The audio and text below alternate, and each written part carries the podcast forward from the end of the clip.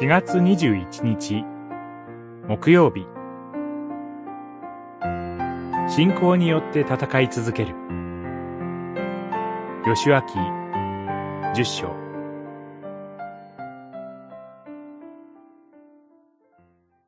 彼らを恐れてはならない。私はすでに彼らをあなたの手に渡した。あなたの行く手に立ちはだかる者は一人もいない。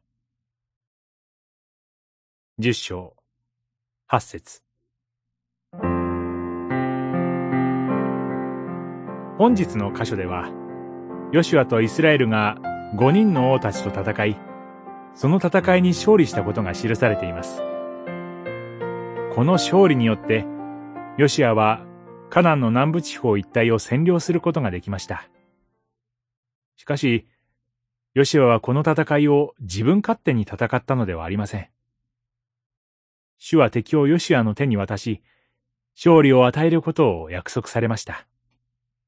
ヨシュアもまた主の言葉を信じ、全イスラエルを率いて出陣したのです。勝利を与えてくださったのは、主ご自身です。この戦いが、主の戦いであったからです。ヨシュアがただ一回の出撃で、これらの地域を占領し、すべての王を捕らえることができたのは、イスラエルの神、主がイスラエルのために戦われたからである。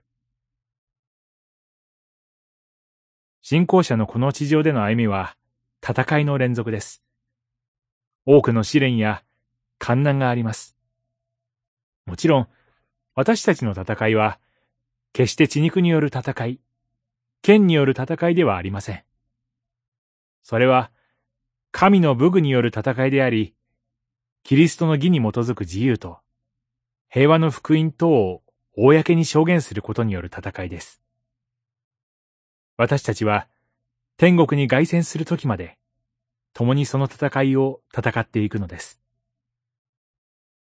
主は必ず、私たちに勝利の冠を与えてくださいます。